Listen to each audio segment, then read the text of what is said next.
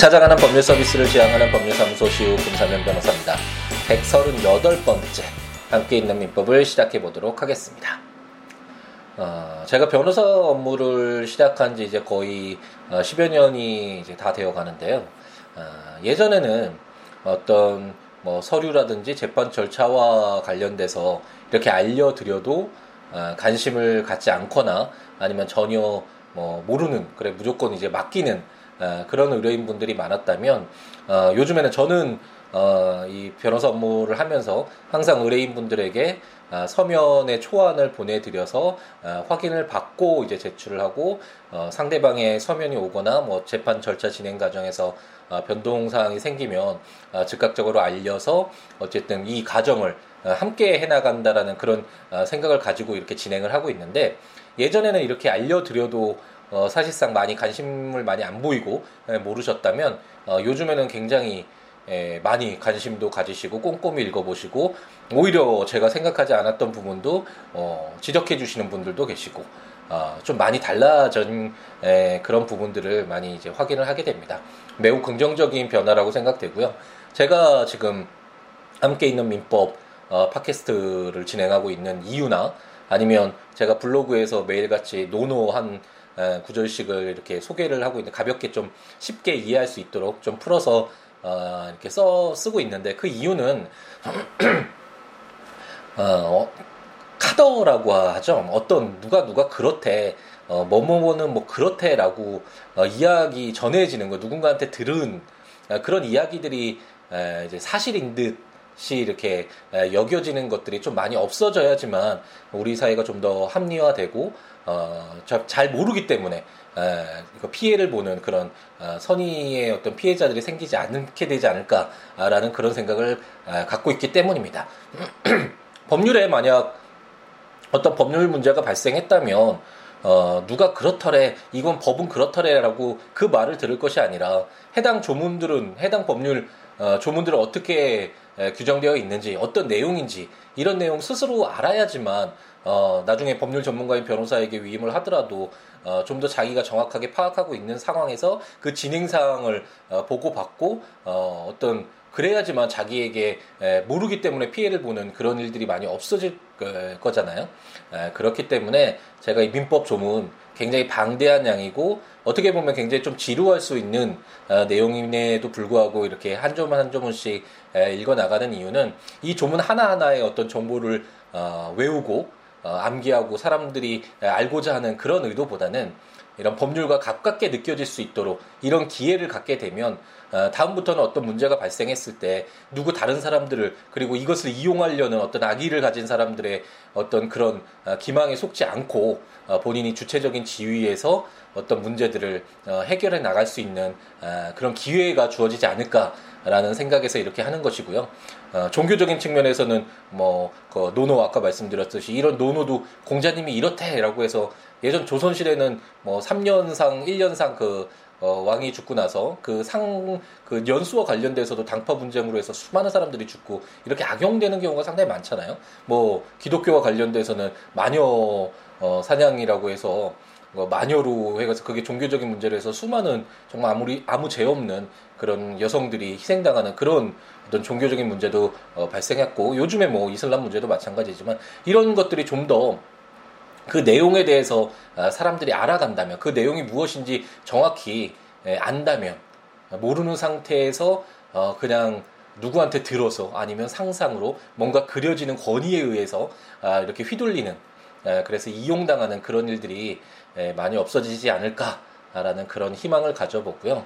아, 제가 하고 있는 이런 함께 있는 민법이나 뭐 노노익기나 고전들 이제 앞으로도 계속 제가 알고 있는 범위 내에서 어, 쉽게 쉽게 좀 어, 많은 분들이 접할 수 있는 기회를 제공하고자 좀 어, 노력을 해볼 생각인데 음, 이런 것들이 어느 정도 그래도 많은 분들에게 전해져서 많은 분들이 누구에게 뭐 듣고 어, 누구 크럽 뭐뭐 하더라 뭐뭐 어떤 권위에 의해서 이건 무조건 따라야 돼 뭐 이런 식으로 음, 악용에 당하지 않도록 아, 속임을 당하거나 피해를 보지 않도록 아, 우리가 어떤 주체적인 그런 접근을 할 수 있는 그런 사람들이 가득한 어, 우리 사회 구성원들이 그렇게 되기를 희망하는 마음으로 이렇게 진행을 하고 있습니다. 함께 있는 민법 그렇기 때문에 너무 지겹다고 생각하지 마시고 이제 어, 횟수로는 거의 2년이 다 되어 가네요. 어, 저와 처음 시작했을 때부터 함께 하셨던 분들은 이제 뭐 반복되는 내용들도 좀 있고 어느 정도 어, 좀 지겨우실 때가 충분히 됐는데 어, 지겹다고 생각하지 마시고 어, 이런 조문 이 조문에 해당하는 내용들을 이해하고 이런 조문들에 대한 어, 정보를 어, 얻는 것도 중요하지만 아, 법률 레걸 마인드라고 하잖아요. 어떤 법률이라는 것과 아, 가깝게 여겨질 수 있는 법률을 접했을 때 아, 수월하게 우리가 국어책 읽듯이 소설을 읽듯이 뭔가 편안하게 느껴질 수 있어서 아, 다른 어떤 법률이나 특별법이나 아니면 다른 법률 분쟁에 대해서 어떻게 바라볼 것인가에 대한 아, 문제 해결의 답을 얻을 때 좀더 어, 수월하게 될 수 있도록 아, 그런 기회를 얻는 아, 측면에서 아, 꾸준히 저와 함께 읽어 나가시면 아, 좋을 것 같습니다. 새로 오신 분들은 당연히 함께 이렇게 더 열심히 읽어 나가야 되겠죠. 저희가 지금 벌써 480조, 오늘 이제 480조, 제 480조를 읽을 차례인데요. 내용상으로는 어, 제가 반 이상을 한 것 같다고 설명을 드렸었죠. 조문은 어, 우리나라 민법이 1118조였죠. 어, 제가 이제 전자책으로 어, 상속편까지 마무리를 적기 때문에 발간을 했기 때문에 이제 조문도 어, 조문 수도 다 기억을 하고 있네요. 어, 굉장히 저한테도 도움이 되는 어, 그런 어, 부분인 것 같습니다. 이렇게 강의를 하다 보니까 조문을 좀 더 자세히 읽게 되고 알고 있는 거랑 이렇게 설명하는 거는 정말 차이가 있잖아요. 어, 설명하기 위해서 더 많이 이해하고 좀 더 쉽게 풀어내기 위해서는 어, 그 내용에 대해서 좀더 더 알아야 하기 때문에 예, 그런 부분에서 저도 많이 도움을 얻었던 것 같고요. 어쨌든 이 민법 조문이 1118조인데 예, 지금 우리가 100, 480조를 오늘 읽게 되니까 아직 그 조문 수로는 어, 절반이 되지 않은 것 같다고 생각되시겠지만 어, 민법에 공통적으로 적용되는 민법 총칙 부분을 읽었고 어, 거대한 그, 거대한 두 개의 축이라고 할 수 있는 어, 재산적인 재산권과 사실 가족법 이게 두 개의 가장 큰 틀이지만 가족법은 약간 좀 제한된 범위에서 어, 적용되는 그런 법률이잖아요. 가족들 간의 어, 어떤 어, 그뭐 인척과 그 가족 간의 문제와 그 상속 부분은 약간 재산권과 관련이 있긴 하지만 어쨌든 이런 어, 가족이라는 어, 한정된 틀 속에서 적용되는 법률이라면 음, 이런 재산법 재산법 같은 경우 어, 모든 개인들 사인들에게 적용되는 법이잖아요. 이런 재산법의 에, 그, 가장 툭 어, 갑자기 말이 꼬이네요. 저거 어, 커다란 어, 두 개의 축은 아, 물건과 아, 채권이라고 할 수 있죠. 어, 갑자기 왜 거대한이 커, 키 발음이 갑자기 생각이 나죠? 아, 예, 말이 좀 꼬였습니다. 네. 에, 재산법의 가장 큰 축은 어, 물건, 물건에 대한 권리와 의무를 규정하고 있는 물건과 특정인 사람들 사이에 어떤 급부를 어떤 요구를 할 수 있는 그런 권리가 어, 채권인데 이렇게 물건과 채권 크게 봐서는 이 두 가지로 나눠볼 수 있는 재산법 어, 중에 이렇게 큰 두 가지 중에 이미 물건도 우리가 모두 읽어봤잖아요. 물건 규정들도 모두 읽어봤고 지금 채권 부분도 채권 총칙 그러니까 채권에 공통적으로 적용되는 내용들을 담은 채권 총칙 규정의 마지막 이제 채권에 소멸되는 사유들을 읽고 있는데 거의 다 읽었죠. 그렇기 때문에 이제 채권 각칙부터는 오히려 좀 더 어, 수월하게 좀 더 이해하기가 쉽다라고 어, 볼 수도 있겠네요. 왜냐하면 우리가 현실에서 많이 사용하는 계약 많이 사용하잖아요. 뭐 어, 김밥 사 먹을 때 천 원 주고 어, 지하철 앞에서 김밥 한 줄 살 때 그것도 매매 계약이고 뭐 임대차 계약 많이 하잖아요. 그리고 고용 계약 어디 어, 취직했다 뭐 어, 뭐, 이렇게 해서 월급 받았다, 이런 내용들이 다 고용계약 통해서 발생하는 일이잖아요. 이것처럼 현실에서 우리가, 어, 항상 접하고 있는 내용들이기 때문에 오히려 좀 이해하기 쉬운, 그리고 가족 관계도 우리가 잘 알잖아요. 어, 아빠, 엄마, 뭐, 아들, 딸, 이런 가족들 간에 어떻게 될 것인지 그리고 피상속인이 사망했을 때 그 상속받는다는 내용들도 아, 물론 구체적인 내용 들어가면 약간 뭐 새롭게 여겨지는 부분이 있긴 하지만 아, 그래도 처음 우리가 민법 총칙이나 뭐 물권편 채권 총칙 처음 시작했을 때 그 느꼈던 이 막연함 아, 이게 진짜 우리나라 말인지조차 의심이 들었던 그런 것에 비해서는 훨씬 더 수월하게 내용을 접할 수가 있고 내용 조문 수는 많지만 그만큼 알고 있는 내용들을 좀 더 구체적으로 어, 세분화 시켜 놓고 있기 때문에 논리적으로 좀 이론적으로 접근해야 되는 것은 이미 우리가 다 아, 배우고 있다. 라고 생각하시면 될 것이고 아, 마 채권 총칙이 끝나고 채권 각칙부터는 좀 더더 어, 더 재미있고 구체적인 내용들 통해서 이렇게 진행을 하니까 어, 수월하게 접근할 수 있을 것 같네요. 아까 말씀드렸듯이 우리가 지금 읽고 있는 부분은 이제 채권 총칙의 마지막 부분이라고 할 수 있는 어, 실질적으로 마지막이죠. 그 뒤에 이제 뭐 지시채권, 무기명 채권이 나오긴 하지만 아, 그건 약간 음, 부가적으로 덧붙여 있는 것이라고 생각하시면 될 것이고 어, 채권 총칙에서 마지막 이제 가장 중요한 아, 부분을 읽고 있는데 채권이 소멸되는 사유 어떻게 하면 채권이 없어지는가 그 사유들을 읽고 있는데 첫 번째로서 우리가 일본적으로 돈 갚았다라고 하는 이런 변제 규정들을 읽고 있죠. 어, 지난 시간에는 어, 만약 그 전부를 갚으면 아무 문제 없겠죠. 만약 100만 원 갑돌이가 을돌이에게 100만 원 채무가 있어서 100만 원 갚았다 그러면 뭐 아무 문제가 없을 텐데 이 100만 원이 아니라 50만 원만 갚았을 때그 일부만 갚았을 때 만약 여러 개의 채권이 있었다면 그 일부를 어떤 채무가 없어지는 것을 할 것인가 이런 변제 충당의 문제를 아, 우리가 지난 시간에 아, 읽고 변제 충당 부분을 이제 끝을 냈습니다. 그래서 오늘 이제 읽을 것은 아, 이제 변제자의 대위 규정입니다. 대위라는 말 많이 들어보셨죠? 군대에서 어, 소위 중위 대위인가요? 이 대위가 아니죠. 네, 또 썰렁한 농담이네요. 어쨌든 이 대위가 아니라 우리가 물상 대위 할 때 대위를 한번 봤죠. 대신해서 그 지위를 얻는다는 거잖아요.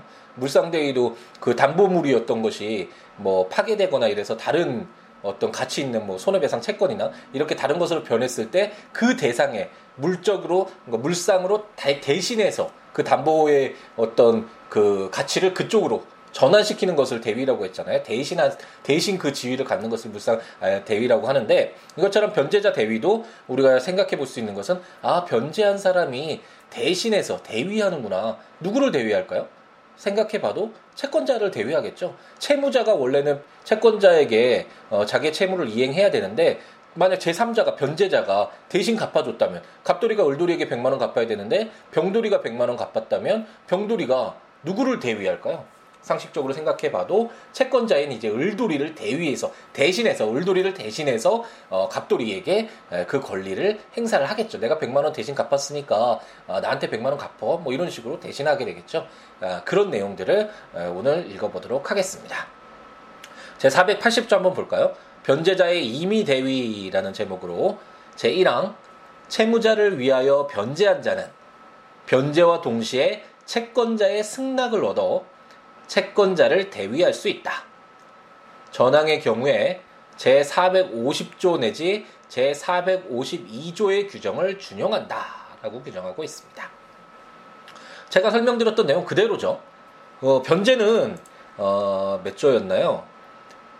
제3자도 어, 제469조네요. 채무의 변제는 제3자도 할 수 있잖아요. 물론 뭐 채무의 성질이 노래 갑돌이가 노래 불러주는 건데 갑자기 을돌이가 노래 불러준다 그러면 채무가 완전히 성격이 달라지기 때문에 성질이 이런 경우에 안 되는 경우가 있지만 그리고 뭐 채무자가 음, 절대 뭐 다른 사람이 갚도록 하지 마세요 뭐 어떤 이런 의사 표시를 했다면 안 되는 경우가 있지만 아, 원칙적으로 제3자도 변제해 주는 거는 채무자에게 유리한 거잖아요. 채권자로서도 좋고 채무자한테 변제 받을 수 있을지 없을지의 어떤 위험을 줄인다는 측면에서는 채권자에게도 유리한 내용이기 때문에 어, 제3자도 어, 원칙적으로 변제할 수 있다라고 생각하시면 되는데 이것처럼 채무자 위, 채무자를 위해서 어, 갑돌이가 을돌이에게 100만 원을 갚아야 되는데 갑돌이가 갚지 못하고 있으니까 을돌이가 어, 갑돌이를 위해서 100만 원을 갚았다고 하죠.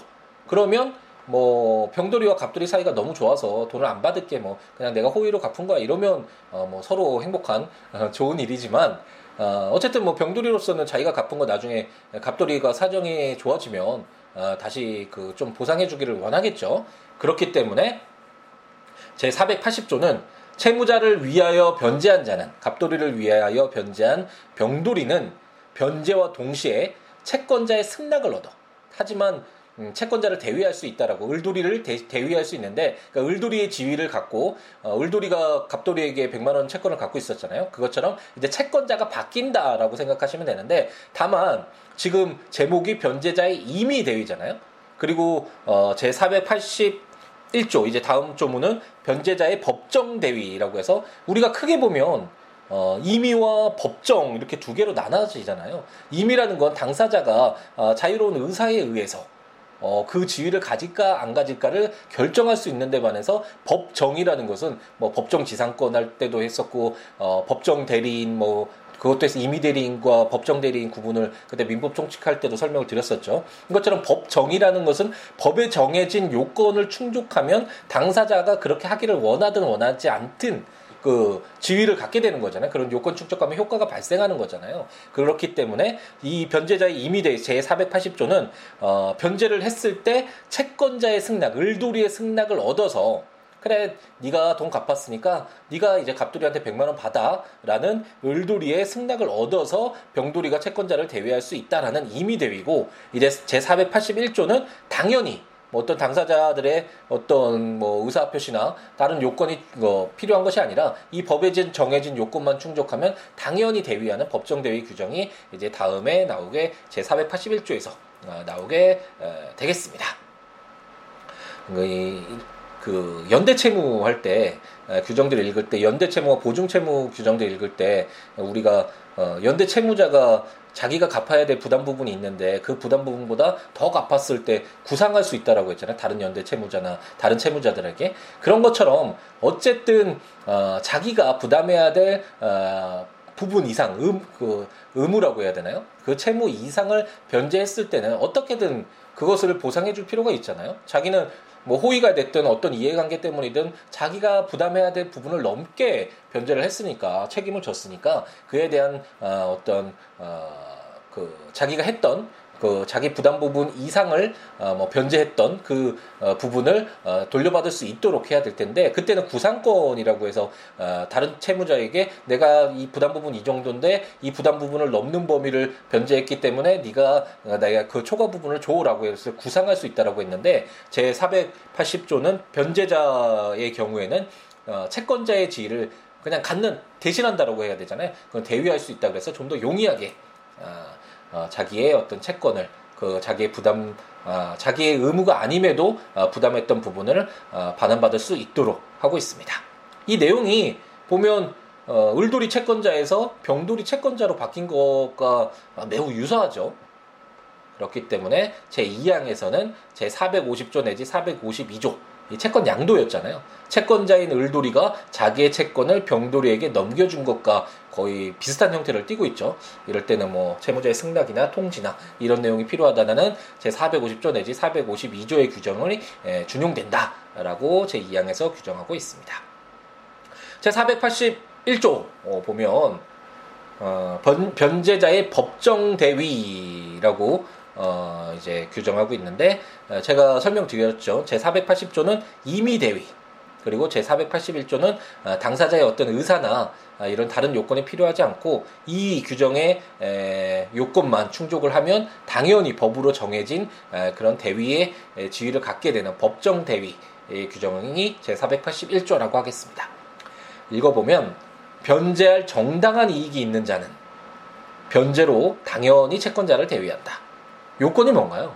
제가 예전에는 전 민법 총칙 음, 규정들을 읽을 때는 좀 자주 설명을 드렸던 것 같은데 법률을 읽을 때 요건과 효과 이게 두 가지 가장 큰 축을 보고서 어, 접근하면 좀 이해하기가 쉽다고 설명을 드렸죠. 어떤 어떤 요건이 충족이 되면 어떤 어떤 법률 효과가 발생한다라는 아, 그런 어떤 큰 두 개의 축으로 이렇게 규정하고 어, 바라보면 좀 더 이해하기가 쉬운데 변제할 정당한 이익이 있는 사람 주체적인 측면이긴 한데 이런 요건이죠. 주체적인 그런 요건이죠. 변제할 정당이 있는 자가 변제한 경우에 이런 요건만 충족이 되면 당연히 법에 의해서 법정 대위, 채권자를 대위하게 되는 법으로 정해진 대위자의 지위를 얻게 된다라고 생각을 하시면 아, 되겠습니다. 제 480조하고 뭐가 틀린가요? 제 480조는 변제할 정당한 이익이 있는 자가 아니라 그냥 채무자를 위하여 변제한 자잖아요. 이런 병돌이는 어 그냥 갑돌이 생각해서 했겠지만 특별히 뭐 울돌이와의 사이에 아니면 갑돌이와의 사이에 특별한 이해관계가 있는 자는 아니잖아요. 그냥 호의에 의해서 한 것이지. 하지만 만약 그 병돌이가 어, 보증인의 지위에 있었다라고 한번 해보죠. 보증인은 만약 갑돌이 주채무자인 채무, 갑돌이가 채무를 변제하지 않으면 보증인의 책임을 나중에 부담해야 되는 상황이잖아요. 분명히 이해관계가 있는 자죠. 그렇기 때문에 변제를 해야 할 정당한 이익이 있잖아요. 나중에 보증 채무를 어차피 책임을 물어지게 되니까 어, 그 변제할 정당한 이익이 있는 자라고 할 수 있고 이렇게 병돌이가 만약 어, 100만 원을 갚았다면 어, 다른 요건 뭐뭐 을돌이 채권자의 승낙을 어떤가 이런 아, 다른 뭐 요건을 갖지 않더라도 당연히 법에 의해서 제 481조에 의해서 어, 을돌이를 대위해서 대신해서 어, 갑돌이에게 나중에 100만 원 갚았으니까 아, 빨리 나한테 이제 너 사정 좋아지면 나한테 갚아라는 식으로 어, 그 지위를 채권자의 지위를 어, 대신할 수 있다라는 것이 제 481조가 되겠습니다. 그럼 제 482조 아 굉장히 어려운 조문이죠. 사실 어, 저도 막 시험 문제 이런 문제 나오면 정말 싫어했고 한 문제 객관식으로 나왔을 땐 한 문제 틀리자 뭐 이런 생각을 했을 정도로 어, 조문 자체도 굉장히 길고 어, 읽어봐도 내용이 굉장히 어렵고 그리고 이것이 실제로 문제가 됐을 경우에는 어, 굉장히 이해하기가 어, 어려운 점이 바로 제 482조입니다. 그런데 우리는 함께 있는 민법이잖아요. 어, 우리가 뭐 어떤 어, 수험 공부, 어, 사법고시를 합격하기 위한 법률 전문가가 되기 위한 그런 공부가 아니기 때문에 그냥 가볍게 한번 정말 가벼운 예를 통해서 한번 쉽게 이해하고 넘어가 보도록 하겠습니다. 제 482조 변제자 대위의 효과, 대위자 간의 관계라는 제목으로 제1항 전 2조의 규정에 의하여 채권자를 대위한 자는 자기의 권리에 의하여 구상할 수 있는 범위에서 채권 및 그 담보에 관한 권리를 행사할 수 있다.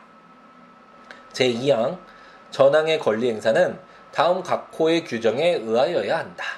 제1호 보증인은 미리 전세권이나 저당권의 등기에 그 대위를 부기하지 아니하면 전세물이나 저당물에 권리를 취득한 제3자에 대하여 채권자를 대위하지 못한다. 제2호 제3취득자는 보증인에 대하여 채권자를 대위하지 못한다. 제3호 제3취득자 중에 1위는 각 부동산의 가액에 비례하여 다른 제3취득자에 대하여 채권자를 대위한다. 제4호 자기의 재산을 타인의 채무의 담보로 제공한 자가 수인인 경우에는 전호의 규정을 준용한다. 제5호 자기의 재산을 타인의 채무의 담보로 제공한 자와 보증인 간에는 그 인원수에 비례하여 채권자를 대위한다. 그러나 자기의 재산을 타인의 채무의 담보로 제공한 자가 수인인 때에는 보증인의 부담 부분을 제외하고 그 잔액에 대하여 각 재산의 가액에 비례하여 대위한다. 이 경우에 그 재산이 부동산인 때에는 제1호의 규정을 준용한다. 어떠신가요? 오랜만에 채권 총칙을 아니, 채권 총칙이 아니라 어, 민법 총칙을 처음 접했을 때 에, 그런 막연함 뭔가 졸렵기도 하고 어, 무슨 이야기인지 모르는 제가 읽는 동안 딴 생각이 머릿속에 어, 스쳐 지나가시지 않았나요? 아, 그 충분히 그러실 수도 있고 아, 굉장히 어려운 조문인데 아, 얘를 한번 이 조문은 한번 읽어보세요 나중에 제가 최대한 천천히 좀 어, 읽어드리긴 했는데 조문 자체가 워낙 어렵고 어, 내용 자체도 어렵기 때문에 한번 읽어보시면서 꼼꼼히 한번 보시는데 이해 안 되면 그냥 넘어가는 에, 그런 조문으로 생각하시면 될 것 같고요. 아, 예를 통해서 그 한번 접근해 보도록 하겠습니다. 갑돌이가 을돌이에게 이번엔 300만 원 채무가 있었다고 한번 해보죠. 어, 근데 병돌이와 정돌이가 이제 보증인 우리가 보증 채무를 배웠으니까 이제 보증인이 어떤 지위에 있는지는 알죠. 이게 보증인이 되었고 이제 무돌이 아, 또 이제 새로운 캐릭터가 등장을 했는데 이 무돌이가 아, 이제 자기 부동산을 아, 담보로 제공했다고 한번 가정을 해보죠. 이 무돌이 같은 지위에 있는 자가 누구죠? 바로 물상 보증이라고 했죠. 그 물건 할때 제가 설명을 드렸던 것 같은데 자기 재산을 담보로 제공을 한 거죠. 갑돌이를 위해서. 어, 뭐 어떤 뭐 이해관계가 있든 아니면 어, 호의에 의해서든 자기의 재산까지 이제 담보로 어, 맡겨서 물돌이는 만약 갑돌이가 갚지 않았을 때는 무돌이 재산에 그 권리 행사를 할 수 있겠죠. 아니면 어, 병돌이와 정돌이 보증인에게 그 보증 채무를 어, 이행하라고 요구할 수도 있을 것입니다. 어쨌든 이런 어떤 상황인데 에, 갑돌이의 경제적 상황이 이제 나빠져서 병돌이가 보증인이었죠. 병돌이가 그 갑돌이의 을돌이에 대한 채무를 모두 변제했다. 300만 원 모두 갚았다. 있다라고 한번 가정을 해보죠. 그럼 병돌이가 임의 대위인가요? 아니면 법정 대위인가요?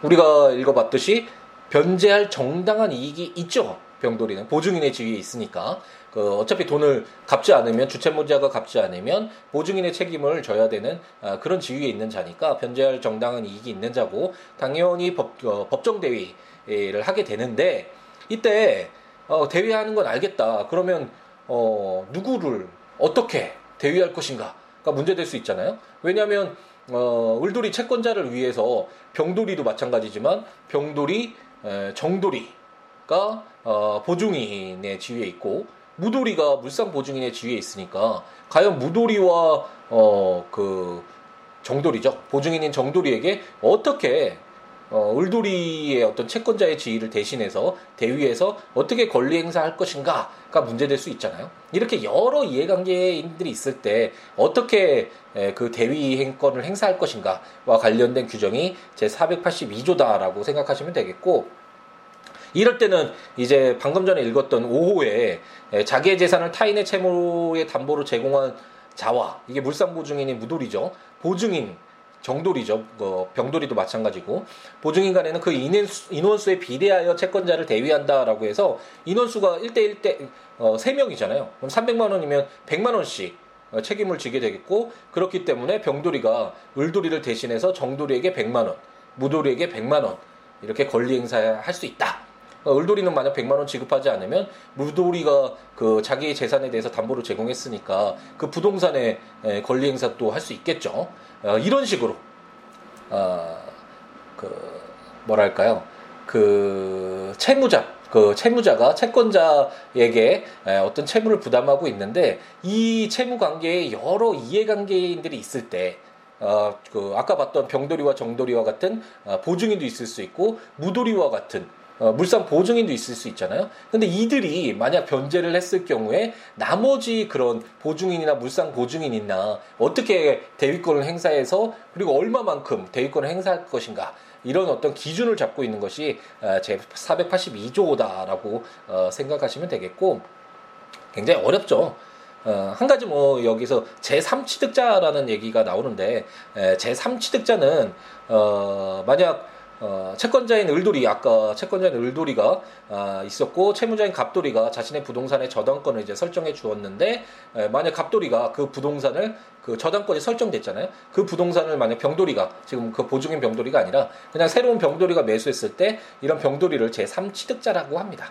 그러니까 그 부동산 그 지금 갑돌이 채무자가 원래는 담보로 맡겨둔 그런 부동산인데 그 부동산을 어 이제 부동 어, 새로 매수해서 취득한 사람을 어, 제3 취득자다라고 생각하시면 되겠고 어, 왜이 제3 취득자가 뭐 보증인이나 물상 보증인이나 뭐 이런 자들과 같이 이렇게 이해관계가 있냐면 제3 취득자인 병돌이는 어, 자신이 매입한 부동산이 어, 법정 대위의 대상이 어, 된다는 것을 알고서 매입을 한 거잖아요.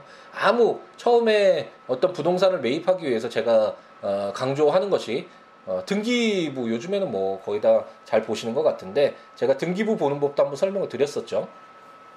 표제부, 갑구, 을구 이렇게 나눠져 있는데 제가 나중에 또 기회가 되면 한번 또 자세하게 한번 어, 실제 생활에 필요한 것이니까 어, 이렇게 설명을 해드리도록 하겠고요.